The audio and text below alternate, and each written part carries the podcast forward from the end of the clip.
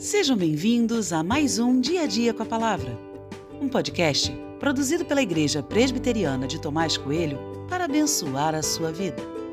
O título de hoje é Seu fracasso não te define e tem por base o texto de 1 Reis 22, 49, que diz: Josafá fez grandes navios para irem a Ofir em busca de ouro, porém não foram, porque os navios se quebraram em Ezion-Geber.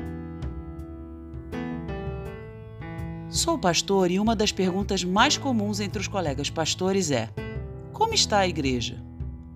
Interessante é perceber que a grande maioria dos pastores conta como suas comunidades caminham bem, com projetos funcionando, com gente chegando e tudo dando certo. No máximo, já ouvi uma expressão genérica que fala de uma comunidade de pecadores. Parando para pensar agora sobre isso, não lembro de ter ouvido uma história de fracasso ou até mesmo um pedido de oração sobre algo que não caminhava bem. Não quero dizer que essas falas não existiram, afinal, minha memória é falha. Mas o próprio fato de não destacar algo de pronto mostra quanto essa fala não é comum no dia a dia. Costumamos fazer propaganda de nossos projetos e destacar nossas vitórias. Mas e as nossas derrotas? Qual é o lugar delas em nossa própria vida?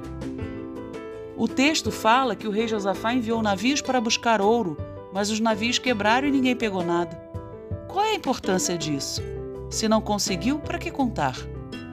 Nas redes sociais e em todo canto só tem gente falando de vitórias.